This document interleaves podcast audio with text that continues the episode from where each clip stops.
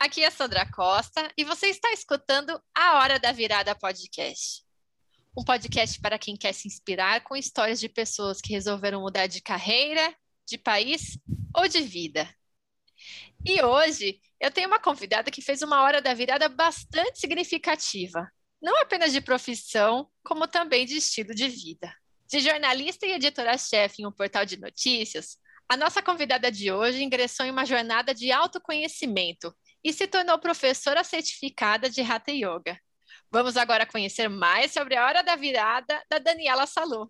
Seja bem-vinda, Daniela! É uma alegria ter você comigo, Sandra, aqui hoje. Ai, eu estou estranhando um pouco a mudança de papel de entrevistadora a entrevistada, mas vamos lá, né? Sim! A minha virada já virou tanto que já me deu até crise de labirintite. Pois é, a jornalista é você e eu que estou te fazendo uma entrevista, né? Tô fazendo entrevista contigo. Era. Bom, então, Daniela, já que a gente falou sobre isso, eu queria perguntar para você como que era essa tua profissão, né? Como que era trabalhar numa redação de jornal? Como que você lidava com essa rotina de prazos, jornadas, notícias de última hora, né? Apesar de nunca ter trabalhado numa redação, a gente vê que é aquela... sempre em filmes, e os jornalistas que eu conheço sempre falam que é uma rotina bastante atribulada. Conta pra gente um pouco como foi esse teu período ali como jornalista. Então, eu acho que a profissão ela passou por muitas mudanças recentes, né, nos últimos tempos, né, porque a redação, né, de jornal, né, foi algo que começou até a entrar em extinção, né, o jornalismo impresso acabou, né, morrendo, né, quase, né, praticamente a gente já não tem mais, né, a força desses veículos como a gente tinha antes, né, e agora era muito mais o jornalismo online, né. Então, né, os meus últimos 10 anos como trabalhando como jornalista foi num portal, né, de notícias. E era isso, né, a rotina era não ter muita rotina, né, na verdade, né, então... não tinha muito, né, sábado, domingo, feriado, né, a qualquer momento você poderia ter que estar ali, né, na redação, dependendo do que estivesse acontecendo, né. E no início da minha carreira era justamente essa falta de rotina o que mais me atraía. Eu pensava que devia ser muito tedioso ter aquele emprego padrão das 8 às 5, né, com um escritório ali, tudo sempre muito quieto, tudo muito certinho. E esse ambiente da redação, que era mais informal, todo mundo misturando muito até a sua vida pessoal com o trabalho, até porque você passava tanto tempo no trabalho que era inevitável isso, né? Você formava ali um tipo de conexão muito diferente, né? Dos empregos, né? Às vezes mais formais, assim, né, um trabalho em banco, né, esse tipo de coisa, ou pelo menos do que eu imagino de um trabalho em banco, já que eu nunca trabalhei em nenhum, né? E isso, por um tempo, foi muito bacana para mim, assim, mas depois foi deixando de fazer sentido, porque não só a profissão mudou, mas eu mudei também, né? As coisas são mutantes, né? Não são estáticas, né? Então, eu já não era mais a mesma pessoa no final da minha carreira que eu era quando eu iniciei, né? E o que foi mudando para você nessa tua forma de ver e encarar a tua profissão, Daniela?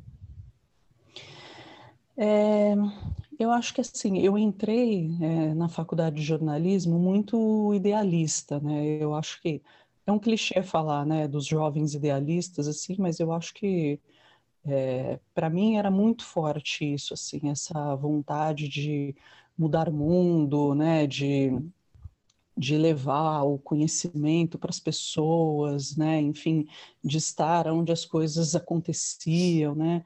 Mas, assim, eu super já quebrei essa ilusão desde o início, assim, porque a área que eu tinha vontade de trabalhar era política, eu queria cobrir guerra, era meu grande sonho profissional, sabe, assim, eu queria estar na zona de conflito, eu queria alguma coisa, assim, muito palpitante.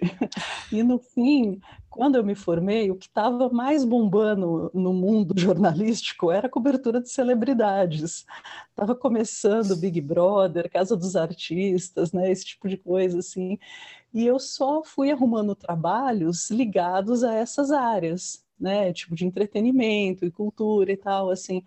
Então, você precisa trabalhar, você vai fazendo o que aparece. E aí também, à medida que você vai ganhando experiência numa determinada área, fica difícil de você mudar para outra, né? Porque aí as pessoas vão saber de uma vaga, ah, tá precisando de uma pessoa assim, putz, conheço alguém que tem esse perfil. E vai lá. Então, o que que virou a minha vida?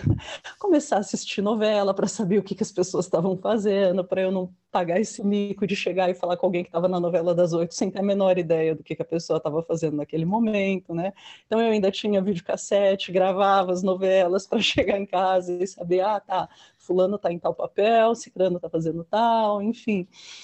E era muito engraçado, assim, porque já desde formada... rolou já uma certa frustração de falar, caramba, né, não era isso que eu queria, assim, mas era o que aparecia e eu tentava fazer o melhor, né, então eu fui me moldando ao que apareceu, né, e aos poucos fui meio que desistindo desse sonho idealista, até porque também você vai também amadurecendo e vai percebendo que o mundo funciona de outras formas, né? Então, esse desejo de, ah, eu vou levar a verdade, o conhecimento para as pessoas, daqui a pouco você está vendo galera se informando por qualquer coisa que chega pelo grupo do WhatsApp, e você fala assim, então tá, né? Todo o trabalho que você faz de apuração, de pesquisa, né? Até na formatação de texto, manual de redação, checa nova ortografia da língua portuguesa, sabe, para quê? Assim, foi dando uma certa decepção, assim, um desânimo, né? Porque agora essa era da pós-verdade, que as pessoas acreditam no que elas querem, sem a preocupação se aquilo ali tem fundamento ou não, né? Se tem gente que está questionando se a Terra é redonda, o que eu vou fazer esse ponto, né? Jornalismo, né? Então, tipo... Então, eu, assim, os amigos que continuam, assim, na batalha, eu vejo eles, assim, como heróis, assim, porque eu já não tenho, não me vejo mais nessa garra, nessa energia, assim, sabe? Não entro nem em discussão online com ninguém, assim, que venha falar de qualquer coisa, assim, muito absurda, porque eu meio que desisti, assim, eu falo, cara, cada um vai colher teu karma, então, para mim, tá entregue, sabe? E foi dando uma necessidade também de uma mudança de mais qualidade de vida, né? Essa coisa de não ter rotina, né? De não ter mais... O fim de semana necessariamente livre, né? Tudo isso foi começando a pesar também, né? Com o passar da idade, né? E foi se tornando muito cansativo, né? Então, eu também fui começando a pensar, falei, puxa, né? O que eu posso fazer agora para equilibrar um pouco mais o trabalho com a vida pessoal, né? E não tinha ainda a resposta. Mas então, essa situação de crise, né? Com a própria identidade da tua profissão, né, que isso que você está comentando, essa busca de qualidade de vida, o que fez você, então, começar a considerar outros movimentos, né? Então, além disso, quando que você começou a perceber que talvez você saindo desse mundo do jornalismo fosse a solução? Quando começou realmente a considerar essa possibilidade, Daniela? Então, eu acho que foi um conjunto de crises que não foi só com o jornalismo. Eu acho que veio também, assim, uma crise pessoal, porque eu sempre fui, assim, super urbana, né? Nasci em São Paulo, né? Não tinha a menor intimidade com ambientes de natureza. Eu nunca ia ser aquela pessoa que ia falar, ah, vamos pra praia, que legal, né? Tipo, não. Eu gostava do concreto, do monóxido de carbono, tudo isso.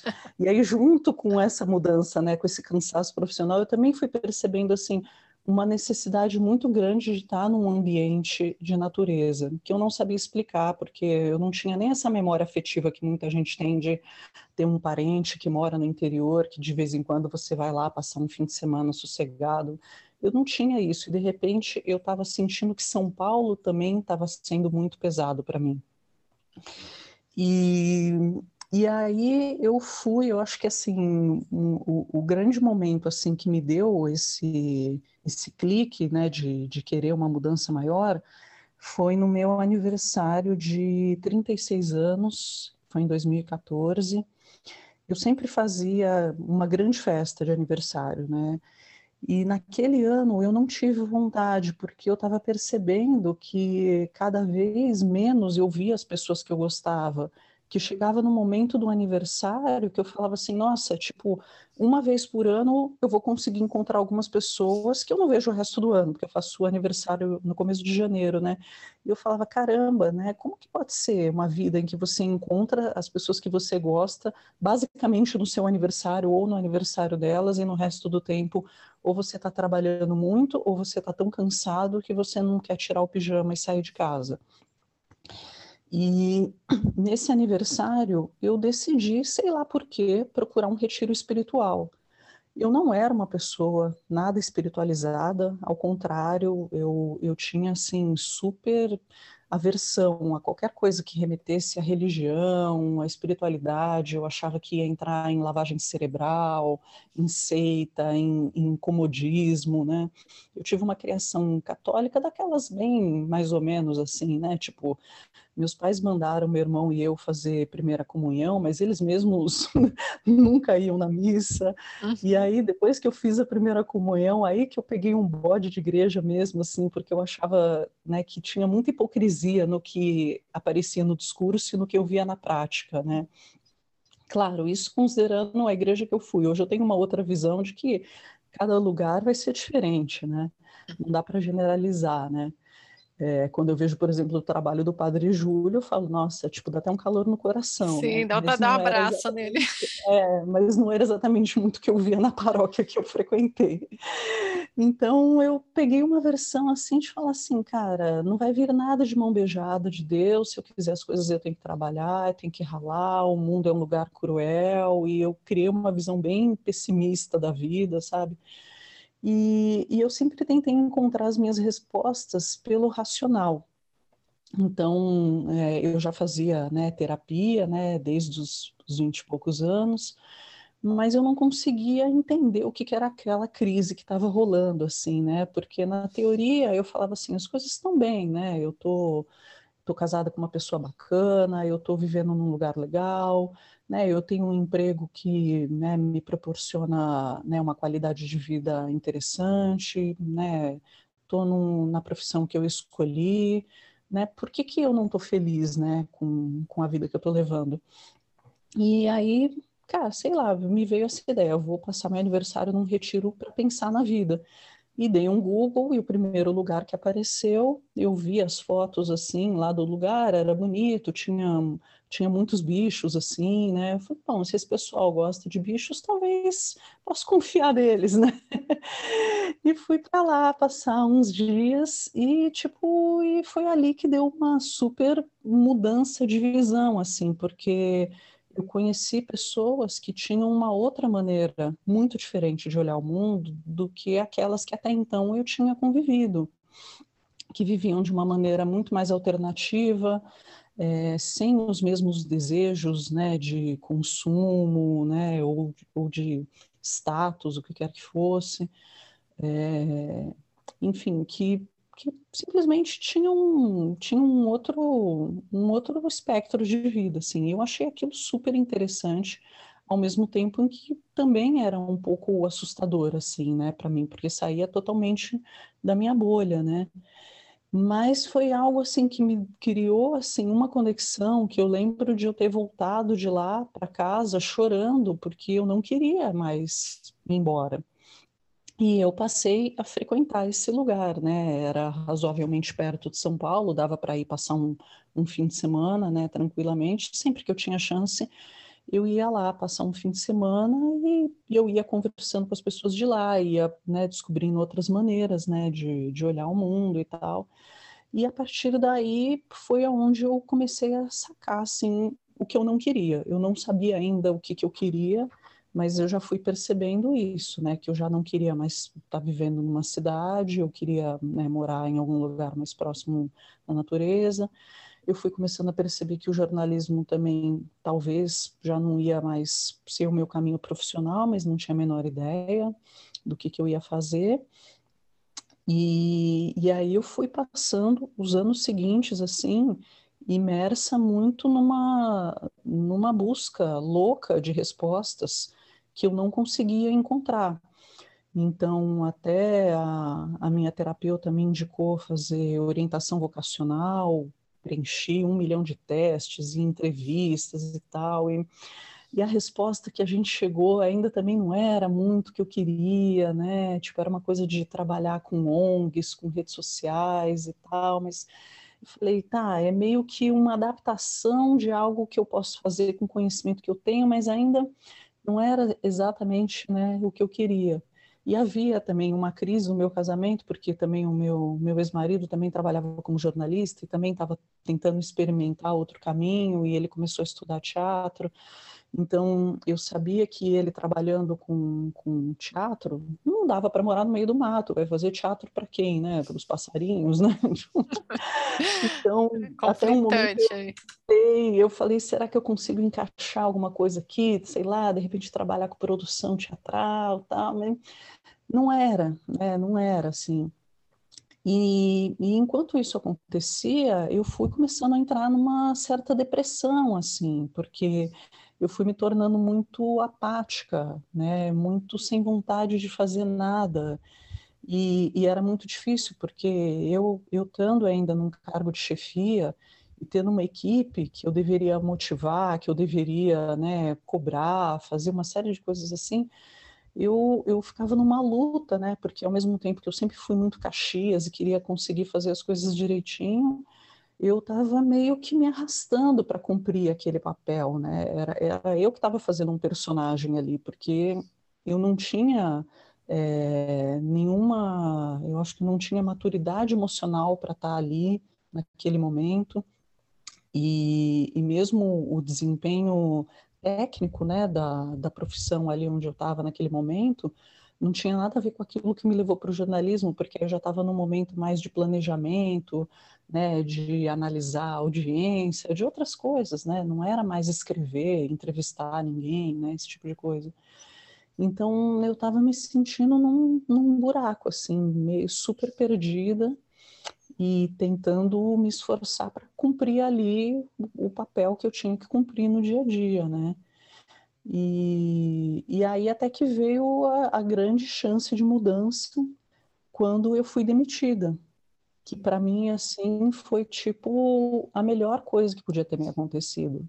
Eu acho muito engraçado, assim, né, quando às vezes as pessoas acham que uma demissão ou quando você leva um fora de um relacionamento sempre necessariamente é visto como algo negativo.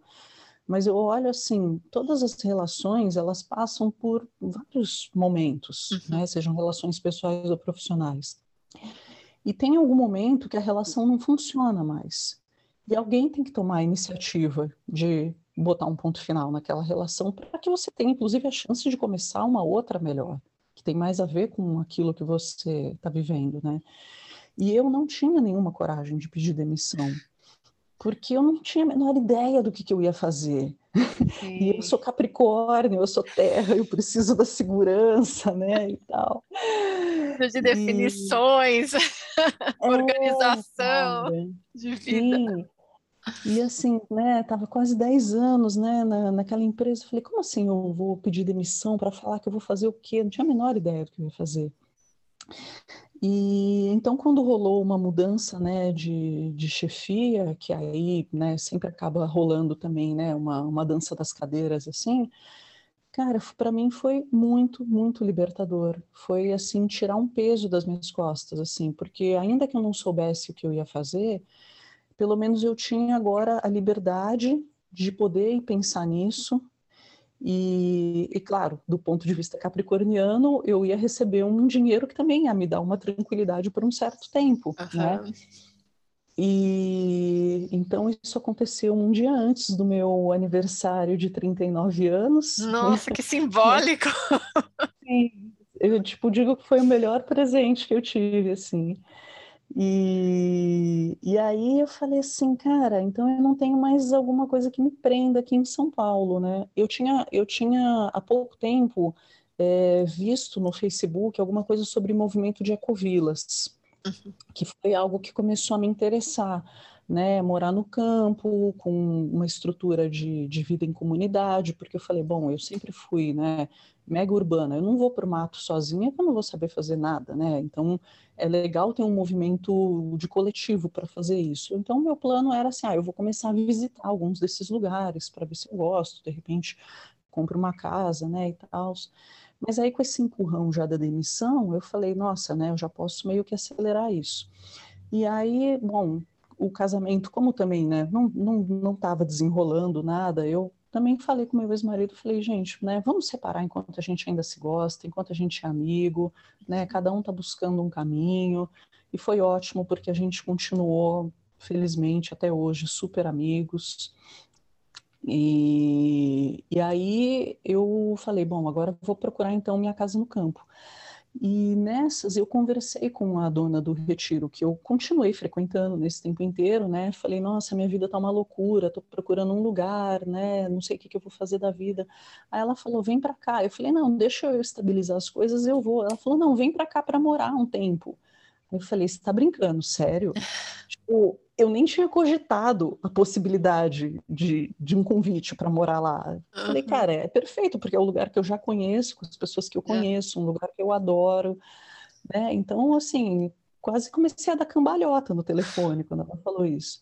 Então, foi uma coisa assim, tipo, eu fui demitida dia 9 de janeiro, né, assinei o divórcio no comecinho de março e dia 1º de abril eu mudei para o Retiro. Meu Deus. Então foi um furacão, assim, 2017 foi tipo a virada de cambalhota da Daiane dos Santos, assim, para mim. E aí, quando eu cheguei lá, deu aquele pânico, né? Falei, meu Deus, o que eu fiz na minha vida? E agora? Eu tô louca. Eu passei o primeiro fim de semana chorando, falando, nossa, tipo, eu enlouqueci, meu Deus, a minha segurança, cadê meu Capricórnio? Começou a gritar. Mas aí, aos poucos, eu acalmei, assim, cara, eu falei assim, não, é isso, é uma nova etapa, e, né, como diria a música, nada do que foi será do jeito que já foi um dia, assim, né? Então, foi um outro aprendizado, né? Porque eu saí total, né, do lugar de conforto, né? Começando pela questão física, né? Tipo, eu saí de uma casa de 3 quartos para morar num quartinho com um banheiro, com uma cama e uma cômoda. E aquilo ali era meu universo, minhas 2 gatas. E aí, assim, eu me desfiz de praticamente tudo que eu tinha, né? No início ainda, eu deixei um tempo guardado lá com meu ex-marido, né? Ele falou, deixa aí, tem espaço sobrando, né? Depois, quando você resolver o que você vai fazer, você pega. E porque eu fui morar provisoriamente lá, tava pensando ainda, né? O que eu ia fazer. E, de repente, o tempo foi passando, quando eu voltava em São Paulo, ia visitá-lo, eu olhava minhas coisas, eu falava, nossa, eu tenho isso ainda? Tipo, sabe quando vai começando a desconectar de você e aquele negócio que você tinha um puta apego, de repente já não faz mais o menor sentido? Sim, sim. E eu porque era um assim, outro contexto, né, que você usava, usufruía daquilo, né? É tipo isso. Então, assim, eu não quero mais esses quadros, eu nem tenho parede para botar esses quadros, e agora eu olho pela minha janela, eu estou no alto da montanha, eu vejo um mega horizonte maravilhoso, as árvores, eu não preciso mais desses quadros, eu não preciso mais de aparelho de som, eu quero escutar agora os passarinhos aqui, sabe, assim, um monte de roupa que eu falava assim, tipo, isso era uma roupa que eu usava para o trabalho, que não tinha, talvez, necessariamente a ver mais comigo, maquiagem, tipo, né, me desfiz de tudo, não guardei um batom, assim. Falei, cara, eu vou virar hippie velha, olha só. Quem diria, né? Eu passava a semana feliz, assim, tipo, de moletom, croque, tipo, com a cara sem nada, e foi assim, eu fui, tipo, aos poucos me desfazendo, né, daquilo tudo e percebendo que funcionava nisso num contexto, e no outro contexto eu precisava de muito pouco, né, e ali o que eu precisava para viver bem eu tinha, sabe? Eu tinha a paz de espírito, né? Eu tinha o silêncio, que era algo que eu estava buscando muito. Uma das coisas que mais me enlouquecia em São Paulo era a questão do barulho incessante. Porque eu acho que quando a gente vive numa grande cidade, meio que a gente vai se habituando a algumas coisas. E acho que você tem que sair dela para você perceber. Então, tem sempre um ruído constante em São Paulo. Nunca existe um silêncio absoluto. E olha que eu até morava num lugar razoavelmente tranquilo. Às vezes até eu conseguia ouvir a TV do meu vizinho do outro lado da rua, né? De tão silencioso que era o bairro. Mas mesmo assim, eu estava lá meditando e estava ouvindo o Pedro Bial falando ainda na época. O meu vizinho estava vendo o BBB, assim. Eu falava, pois é, vamos lá, né? Se concentra, interioriza. Abstrai essas coisas. Mas sabe que esse negócio do barulho de São Paulo foi uma das coisas que eu mais notei quando eu me mudei para lá. Eu saí de Curitiba para São Paulo, e Curitiba é uma cidade grande também, bem urbana, mas esse negócio do barulho foi algo que eu achei muito diferente. E é bem isso. Depois, óbvio, você vai se acostumando. Quem nasce em São Paulo já está ali nessa vida, né? Mas, de fato, é uma coisa que... Imagino que numa mudança para um espaço verde seja, assim, muito diferente, né? É. Não, acho que todos os sentidos eu percebi, assim, não só, né, a questão da audição, mas, assim, o olhar, assim, ter um horizonte, todos os dias ver o sol nascer, ver o sol se pôr, saber que lua que estava, né, ver o céu, ver as estrelas. Imagina, São Paulo nunca olhava para cima, né? Ou às vezes você não tem horizonte, ou sei lá, você vai ficar olhando para cima, você vai ser assaltado, vai pisar num buraco, sei lá o que vai acontecer. Então, eu era muito desconectada, né, dessa questão, né, do ciclo da natureza, assim, né? E lá no Retiro foi outra história, né? Mesmo a coisa com os bichos, né? Tipo... eu lembro, por exemplo, a primeira vez assim, que eu ouvi os sapos lá, era um grupo que eu falei, gente, acho que tá vindo um ataque zumbi, porque era... Eu falei, gente, que barulho é esse? Eu descobri que era um monte de sapo que tinha na frente do quadro. Ah, tá bom, né? Aí eu ficava assim, finja naturalidade quando você passa por ele, sem ataque histérico, né? Tá tudo bem. Mas aí depois também com essa questão dos mosquitos, eu falei, olha, o sapo pra mim virou príncipe agora, porque meu último verão em São Paulo era um inferno de tanto pernilongo que o que eu mais queria era ter uns sapos em casa. Nossa! Cada um com a sua função, né? A harmonia. Sim. Ou, por exemplo, a hora das refeições, assim, né? No Retiro a gente tinha os horários, né, para fazer as refeições, todo mundo junto, né, numa cozinha comunitária. Então, era um momento em que realmente a gente parava e comia e conversava, e diferente do dia a dia comum que eu tinha de comer na frente do computador ou olhando o celular, ou comer com pressa, sabe? Assim, era uma coisa assim que você desfrutava aquele momento. Eu até comia mais lá, até, inclusive, porque você ficava conversando, ia repetindo, e todo mundo cozinhava bem pra caramba, né? Então, parece que foi ganhando, né, um outro ritmo, sabe? Uma outra perspectiva mesmo, né? E a rotina de meditação também, né? A gente sempre meditava meia hora de manhã e meia hora de tarde, né? Então, esse momento pra mim, assim, cara, era maravilhoso, porque... Quando você está ali no seu dia a dia, você está com pressa, você sempre deixa de lado aquilo que vai te trazer um bem-estar para cumprir tarefas, né? E ali a meditação era uma das nossas tarefas, né? Então, também isso para mim foi um super ganho, assim, em termos, né, de paz de espírito, de autoconhecimento, né? Sim, e essa questão da meditação, então você adquiriu uma vez que você foi para o retiro, você não tinha esse hábito, enfim, esse hábito? Não, nunca tive, assim, quando eu fui para lá como hóspede na primeira vez, eu fotografei o livrinho, né, com os cânticos que a gente fazia na meditação. E na minha casa eu procurava fazer no mesmo horário em que era feito no retiro, porque eu me senti tão conectada com o lugar e com as pessoas, que eu queria reproduzir aquilo mesmo estando, né, no meu ambiente caótico ali. Claro que nem sempre eu conseguia, né? Mas depois de um tempo, assim, o que mais me ajudava mesmo, né, na questão da ansiedade, né, de todo o mal-estar que eu estava sentindo emocional, era chegar em casa a hora que fosse do trabalho E sentar, a primeira coisa, sentar e parar meia hora, meditar. Depois eu ia jantar, ia tomar banho, ia fazer o que eu precisasse fazer, né? Mas me ajudou muito, assim, muito. E a yoga, Daniela, como que chegou na tua história? Como que você chegou a ela? Cara, eu falo que eu já tô pagando todos os meus karmas nessa vida que não vai sobrar pro próximo, porque eu tirava um sarro de yoga. Eu achava assim, tipo, putz, nada a ver, imagina. Eu tentei fazer yoga umas 3 vezes quando eu era mais nova, assim, né? Uhum. A primeira achei um negócio super messiânico, né? Não gostei do lugar que eu fui. Eu falei, nossa, não, tipo, né? Muito, muito holístico demais. Depois, uma outra vez, eu fiz numa academia e aí era uma zona com barulho do spinning do lado. Eu não estava entendendo nada que era para fazer, estava toda torta, perdida ali.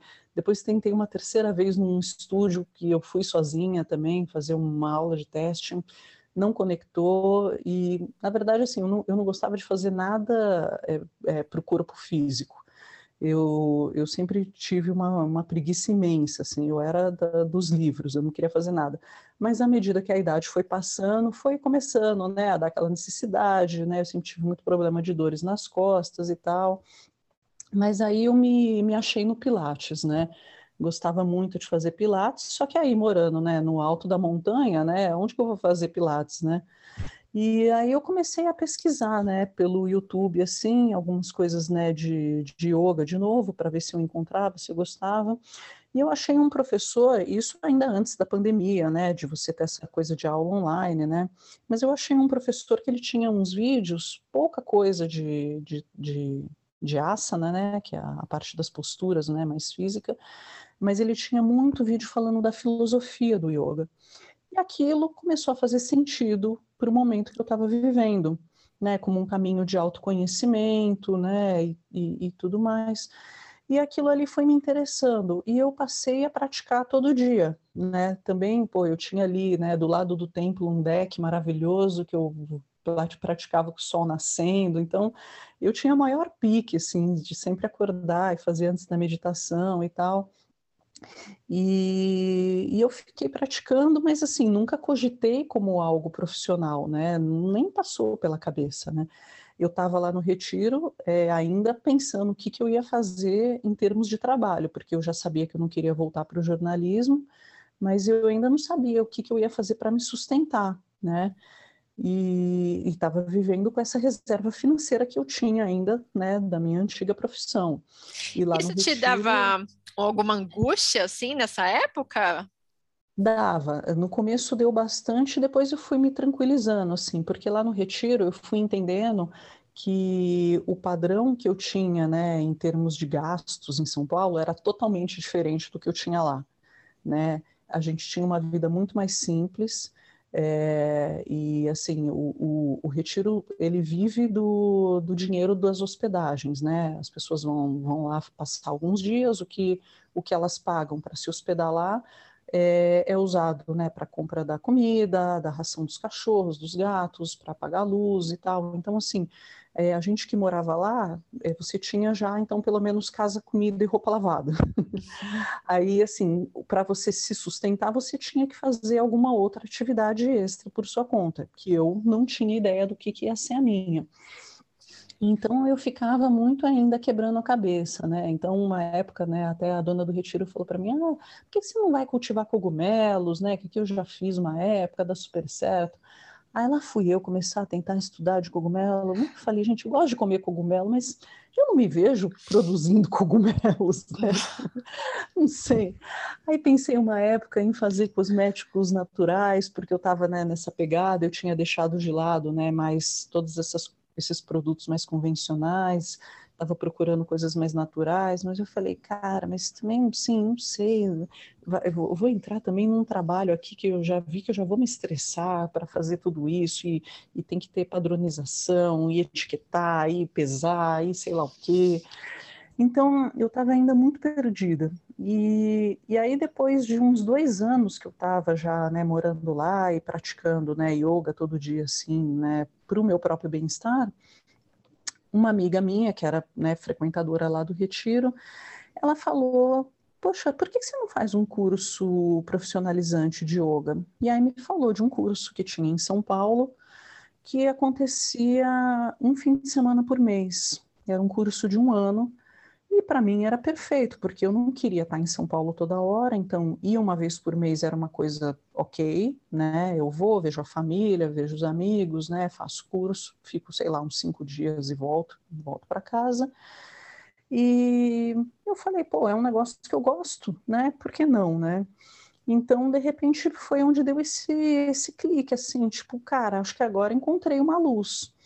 E no primeiro fim de semana que eu fui fazer o curso, cara, aí foi aquela coisa assim que você, tipo, falou, meu Deus, agora sim, tudo faz sentido. Conectou! Conectou total, assim, porque foi um curso onde eu vi essa essência do yoga que me atraiu naqueles primeiros vídeos que eu comecei a assistir, que não era de, você tem que fazer uma postura mirabolante, um negócio super difícil, né, desse ponto de vista físico. Era um yoga mais aprofundado, né, na questão de você pesquisar a tua essência. E tinha tudo a ver com a vida que eu tinha já no retiro. Então, cara, os fins de semana que eu tinha aqui para São Paulo, para mim, viravam a maior alegria nessa parte, né? Enquanto eu estava lá fazendo isso, depois eu estava lá já de novo pegando o metrô cheio, aquelas coisas, falando, ai, meu Deus, essa cidade. Mas aí tudo bem, eu tinha um pouquinho mais de paz de espírito para conseguir sobreviver a esse turbilhão, assim, né? E então eu fui fazendo essa formação que tinha duração de 1 ano, com a ideia de que eu ia começar a dar aulas lá no próprio retiro, porque vira e mexe tinha gente que ia interessada, né, e não tinha ninguém que praticava yoga, né, além de mim. Até tentei lá catequizar umas pessoas lá, mas a galera não estava muito afim, assim, né, os outros moradores, né. Aí eu falei, bom, então vai ser isso, vai ser perfeito, eu vou, tipo, me formar e começar a dar aulas aqui. Aí, claro, veio a pandemia e... Tadá! Deu aquela puxada de tapete no mundo todo, e aí ficamos, né, fechados um tempo. A minha própria formatura acabou acontecendo online, né, já não tinha mais o presencial, e foi aquela frustração geral, né, tipo, e eu já tinha, inclusive, engatado a pós, né, tinha a possibilidade de seguir mais 1 ano com a pós, eu me inscrevi, a pós foi total online. E eu falei, tá, e agora, como que vai ser, né? Eu ainda tinha muito receio de começar a dar aula online, eu queria muito fazer o presencial ali no retiro, né? Mas foi isso, a gente teve que ficar fechado por um tempo, né? Para a nossa própria proteção e também das pessoas que frequentavam lá. E aí esse processo da pandemia foi mexendo muito comigo, assim, porque uma das coisas mais legais também que tinha de morar lá era essa rotatividade de você conhecer muita gente de todo lugar, do Brasil, de fora do Brasil, inclusive, porque tem um programa de voluntariado, né, para algumas pessoas que vão lá ajudar na manutenção do retiro, e você às vezes conhece muita gente de fora, né?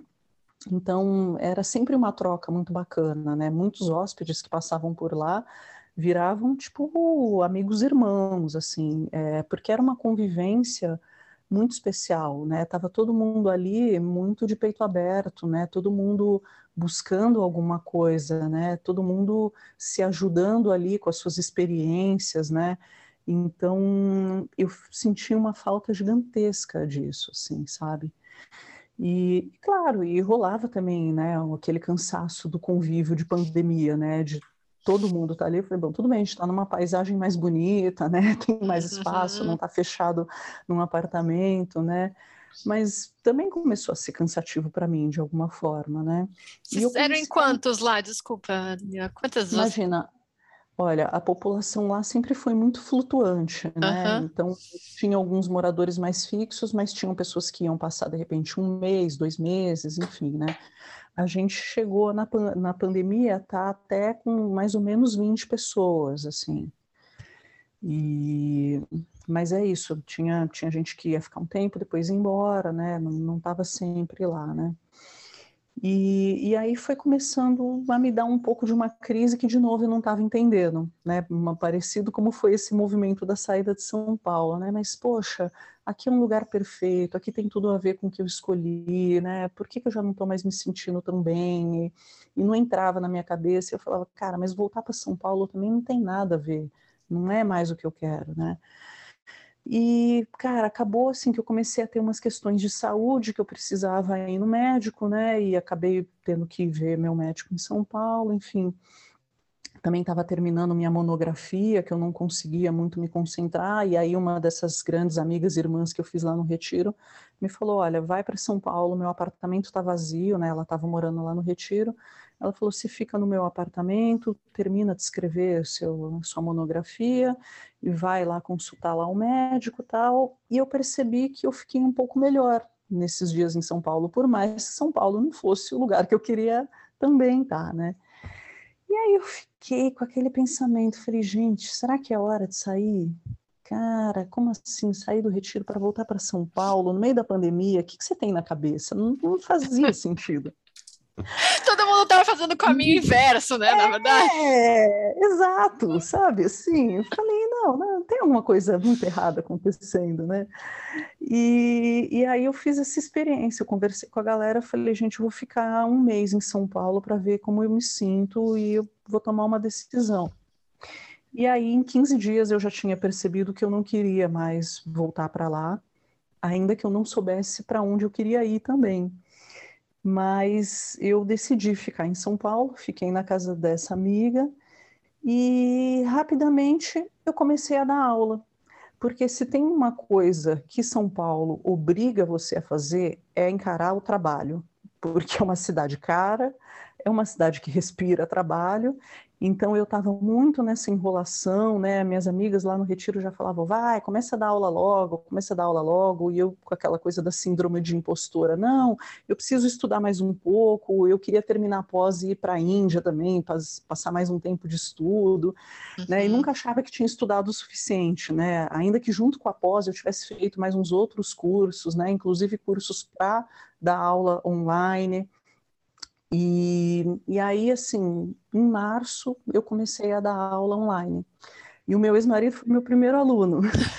E começou assim, né? Eu senti que ele não estava muito bem, claro, ninguém estava conseguindo estar muito equilibrado nesse momento. Falei, quer fazer aula de yoga, né? Online, vamos testar e tal, né? E foi vindo mais outro amigo, e aí, de repente, eu falei, pô, eu estava dando aula para uma galera. E aí, em abril, oficialmente, eu decidi sair do armário como professora e comecei a colocar online que eu estava dando as aulas e tal, e foi aparecendo uma galera e de repente falei, caraca, rolou! Que bacana! E como tem sido a experiência de dar aula online, no final das contas? Eu adoro, eu me encontro muito, assim, até porque é engraçado, assim, esse formato do online, para mim, assim, especialmente, ele foi bacana porque ele possibilitou dar aula para pessoas que estão em diferentes lugares, assim, sabe? Que não tem mais essa restrição de, você tem que estar ali no mesmo bairro, né? Até com o meu próprio professor, com quem eu fiz a formação, que eu continuo fazendo aulas práticas com ele, hoje eu penso, mesmo que eu estivesse em São Paulo, eu falei, cara, eu ia ter que acordar sei lá que horas para sair correndo, pegar o metrô lá para não sei aonde. Agora eu posso, 5 minutos antes, ligar o computador, se eu quiser fazer de pijama, eu posso fazer, e tô ali. Eu sei que não é para todo mundo que funciona, né? Tem muita gente que já está um pouco, né, cansado de fazer tanta coisa, né, pelo computador. Para mim, pelo menos, rolou bem. Então, eu acho muito bacana pelo alcance de pessoas que eu posso dar aula, né, em qualquer lugar, e também pelo fato de que aí eu tenho uma mobilidade de eu também estar em qualquer lugar. Então, depois desse período inicial aí em São Paulo, né, que eu falei, não, tá, vamos focar no trabalho, vamos começar essa nova carreira e seja o que Deus quiser. Depois eu fui percebendo assim, eu tenho que voltar para o mato, para mim já não está mais rolando uma cidade grande. E aí, há quase 2 meses eu achei uma casa num sítio e estou aqui feliz da vida com uma internet de fibra para trabalhar, isso foi o principal da casa para mim. Maior requisito. Então, claro, eventualmente a gente toma uns sustos assim, né? Tipo de, começa uma tempestade, acaba a luz, aí você fala, e agora e tal, né? Então, tá sujeito a riscos, assim, né? Mas tá rolando. E eu tô super feliz nesse formato, porque eu ainda sinto um pouco essa inquietação de, sei lá, uma hora realmente vou viajar para um outro lugar que eu quero adquirir uma outra experiência de vida e eu posso continuar com o meu trabalho desse lugar, né? Sim. E quais são os seus próximos planos, Daniela? O que você planeja aí de projetos futuros? Então, eu tenho pensado muito agora, até foi uma sugestão de uma das minhas alunas, a Débora, que falou assim, que eu poderia dar aula para as pessoas de empresa, porque com essa questão, né, da pandemia também, de todo mundo estar o tempo inteiro em casa, né, e com mil questões emocionais ali, ela falou, olha, acho que ia ser uma coisa que ia ajudar muito, né, nesse bem-estar, para as pessoas poderem encarar essa rotina de home office, e eu tenho pensado nisso, né, em como adaptar um formato que seja bacana para isso, né, porque assim, eu não tenho nenhuma vontade de voltar para esse mundo corporativo. Eu conheço as vantagens e as desvantagens, e hoje eu acho que as desvantagens são maiores, como está em São Paulo. Reconheço super que São Paulo tem uma série de coisas que você só vai encontrar lá, que vai ser muito mais fácil do que numa cidadezinha pequena. Mas o preço a se pagar é muito alto para mim, então eu não quero mais estar nesse contexto. Mas eu entendo que o que eu faço hoje, eu posso oferecer de alguma maneira também para quem está nesse contexto do mundo corporativo que eu já conheci bem, que de alguma maneira possa trazer um pouco mais de equilíbrio, né, de melhoria de vida. Não vai ser o tipo de aula, talvez, que eu daria dentro do ambiente do retiro, que é para quem já está indo mesmo buscar algo mais espiritual. Mas se a pessoa vai fazer ali uma respiração, uns 5 minutos ali de silêncio, né? Se ela vai fazer uma pequena série de alongamento, que de alguma maneira vai deixar o corpo dela melhor, isso já trouxe um benefício, eu acho que para mim está valendo já. Uhum. Não, com certeza, eu acho que só de ouvir você falar, assim, a gente já percebe, né, um outro ritmo, outra forma de encarar a própria maneira de articular as ideias, os pensamentos, e acho que é isso, né? As pessoas precisam desacelerar justamente, né, Daniela? Aquela coisa, pra que tá tão acelerado sempre, né? Sim. E quando você recapitula a Daniela de 4 anos atrás e de agora, o que você chega e pensa a respeito dessa tua jornada de autoconhecimento, Daniela? O que fica para você de principal aprendizado nesse processo? Olha, eu acho que o principal é o que mais a gente falava no retiro, tudo é impermanente. Eu sempre fui de querer certezas, né, e de querer coisas que fossem imutáveis. E isso é tipo sofrimento na certa, porque nada está no nosso controle, né? Como diz um amigo meu que adora me zoar, ele fala, nem o seu cabelo você controla, você quer controlar o quê, né? Então, assim, hoje eu posso estar muito feliz fazendo isso que eu estou fazendo agora, morando nesse lugar que eu estou morando agora, mas a vida está acontecendo e a gente está em constante mudança, só que, no geral, a gente não percebe que essa mudança está acontecendo porque a gente tem muito pouco tempo de olhar para dentro. Você sempre está olhando para fora, né? Os boletos para pagar, a casa para arrumar, né? As relações, né? Então, agora que eu tive a chance de viver um período de maior interiorização, né, onde eu passava ali, né, o dia inteiro conversando com pessoas assim que a gente estava sempre falando, né, das nossas questões mais profundas, né, e não dessas preocupações menores ali do dia a dia, eu chego a essa conclusão.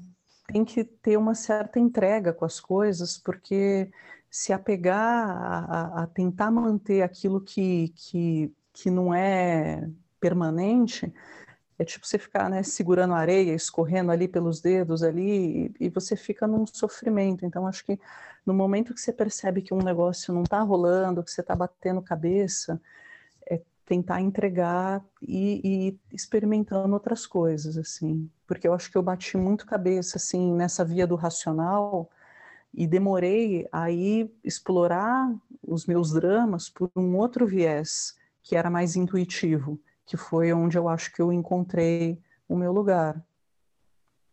Ah, que demais, Daniela. Nossa, super inspirador mesmo. Muito bom. Que bom que eu não sofri à toa. Sem dúvida, sem dúvida.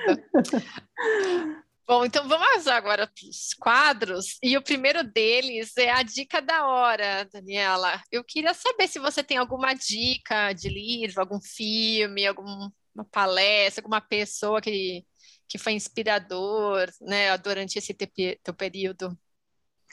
Olha, eu tenho algumas coisas assim para indicar. Primeiro é um vídeo que está no YouTube que chama Happiness.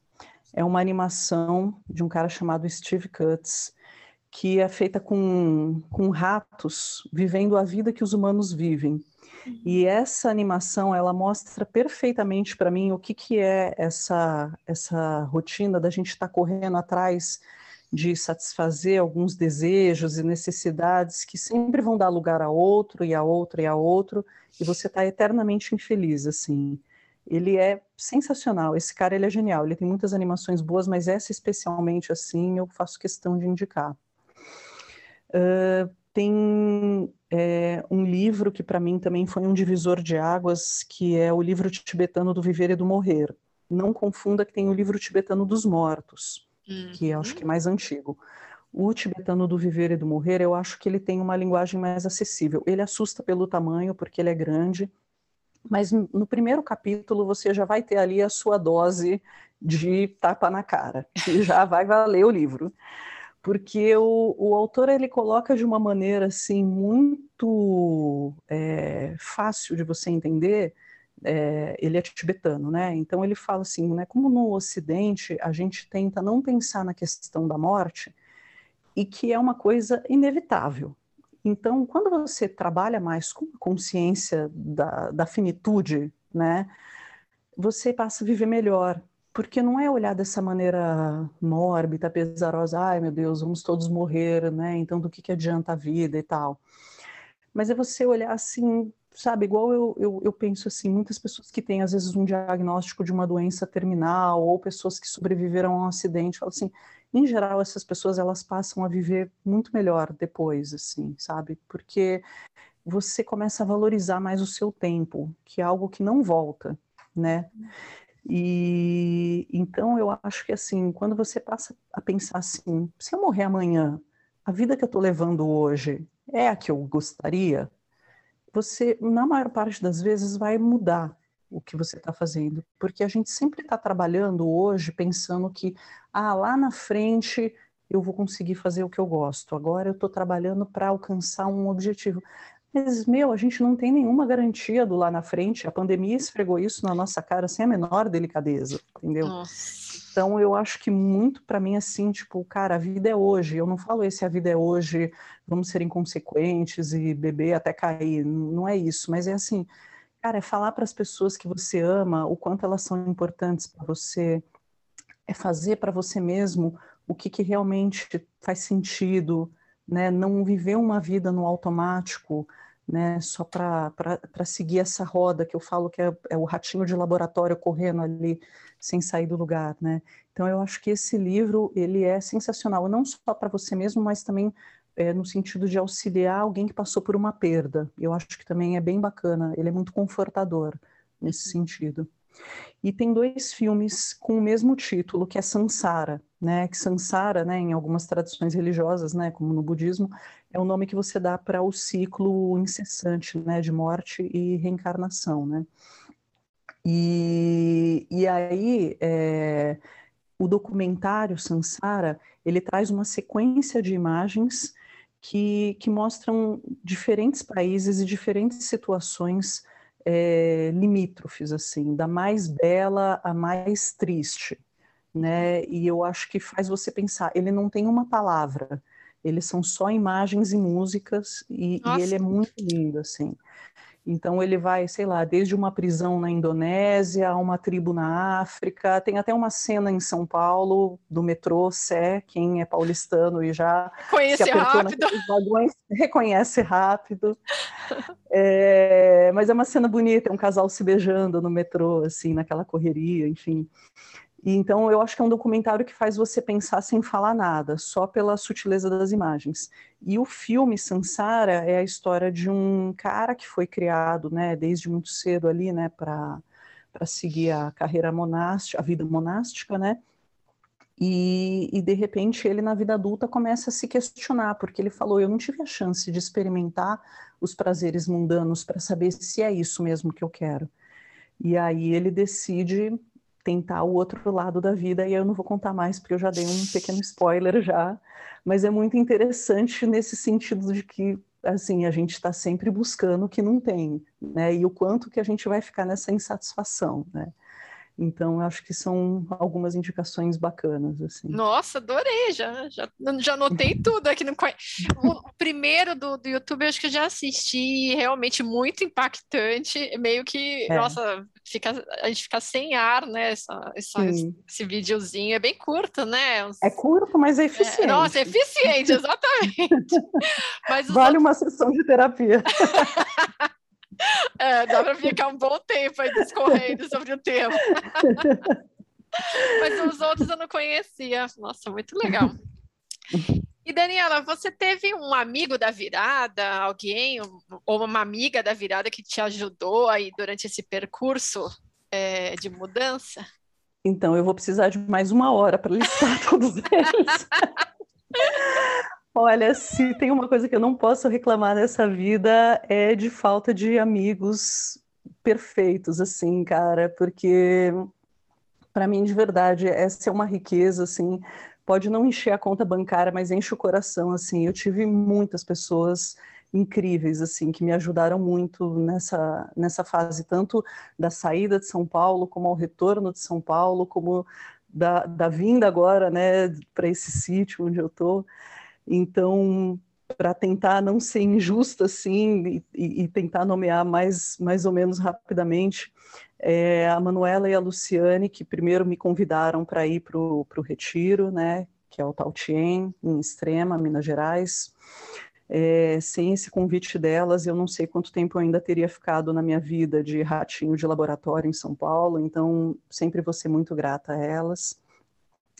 Claro, todas as outras pessoas que conviveram comigo ali no Retiro também, que foram super importantes e me apoiaram muito em todos esses anos que eu morei lá, e é uma infinidade de pessoas ali, né, a Luísa, a Karen, que foram grandes amigas nessa minha etapa dos últimos anos. A Paulinha foi a amiga que me apresentou esse curso de yoga e que sempre vou ser grata, porque me colocou à luz onde eu mais precisava naquele momento. Teve os amigos que me acolheram em São Paulo quando eu estava nessa fase, né, de vir fazer o curso presencial aqui, Stella e o Fux, amigos de muitos anos, assim, o Bruno, o Moisés, e agora nessa minha volta a São Paulo, a Sol, que foi a amiga que me abriu a casa dela, Gustavo e a Cláudia, que foram amigos que eu fiz ali, morando em São Paulo, que também me apoiaram muito. A Benícia, que foi a minha amiga agora, que me trouxe para essa casa onde eu estou morando agora. Então, eu tô tipo aquela música do Roberto Carlos, de 1 milhão de amigos, assim. Eu tô me sentindo mal, eu acho que tem mais gente para eu listar, e eu já vi que o tempo já está estourando, então eu preciso me controlar, porque eu falo demais. Mas eu amo todos eles, todos foram, assim, incríveis, né, nessa jornada, assim, eu só posso agradecer. Nossa, é incrível isso, né, de ter um monte de gente para se apoiar. Nossa, muito bom.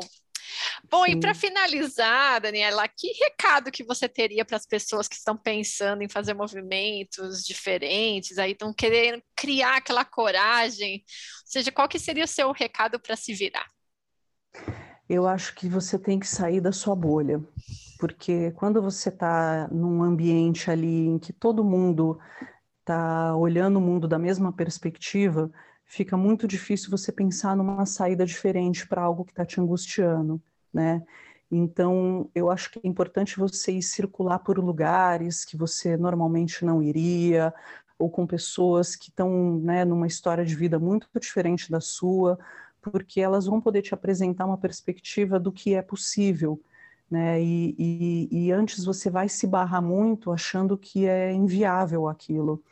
E eu acho que com um pouco de planejamento, né, por causa do terra ali, né, do pé no chão, mas eu acho que não é nem só questão da coragem, né, quando eu saí, né, de São Paulo, as pessoas falaram, ah, você teve muita coragem, eu falei, cara, coragem eu tinha que ter para continuar vivendo uma vida infeliz, que eu estava vendo que não estava mais funcionando, né, quando eu fui para o retiro, eu falei, cara, eu não tenho mais nada a perder, porque nada estava mais me satisfazendo, né.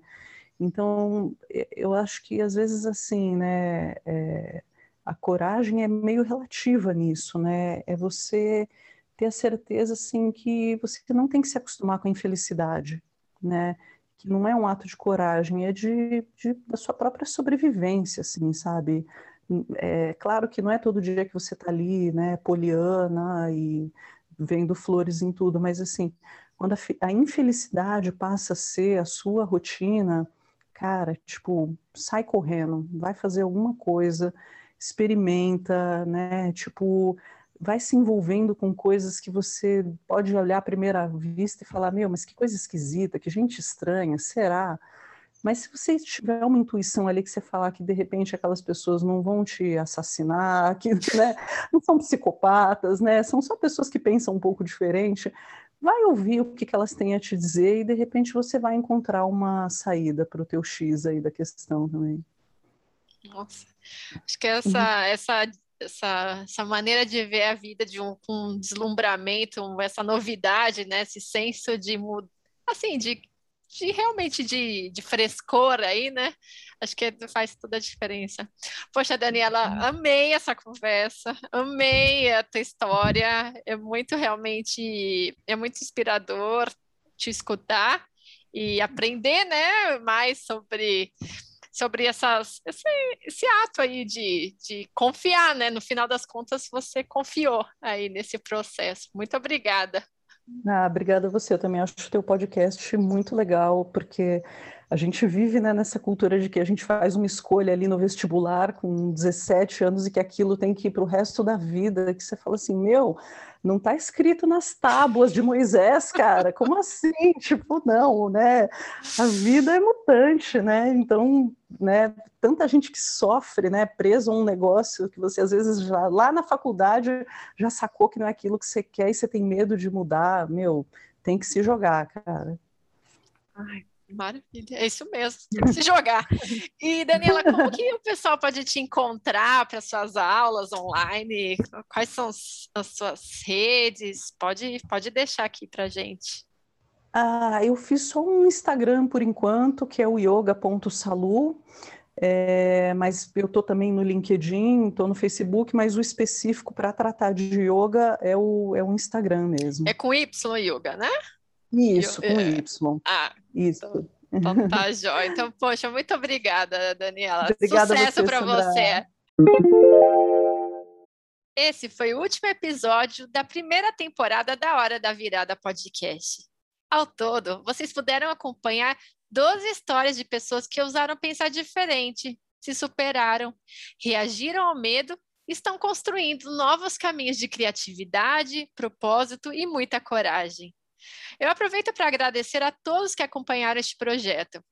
Ele se fez de maneira totalmente independente, sem qualquer apoio ou patrocínio, motivado pelo amor às boas histórias e aos encontros. Além disso, saibam que cada comentário, sugestão e participação de vocês me animaram a continuar produzindo e apresentando este podcast, sem desistir no meio do caminho. Obrigada por tanto! Não esqueçam também de recomendar a Hora da Virada Podcast para um amigo ou amiga que possam curtir este conteúdo. Ou também, caso vocês conheçam algum parceiro que possa querer anunciar nessa plataforma na próxima temporada de Horas da Virada. A Hora da Virada Podcast. Quando mudar, não é um sonho, mas uma escolha de vida.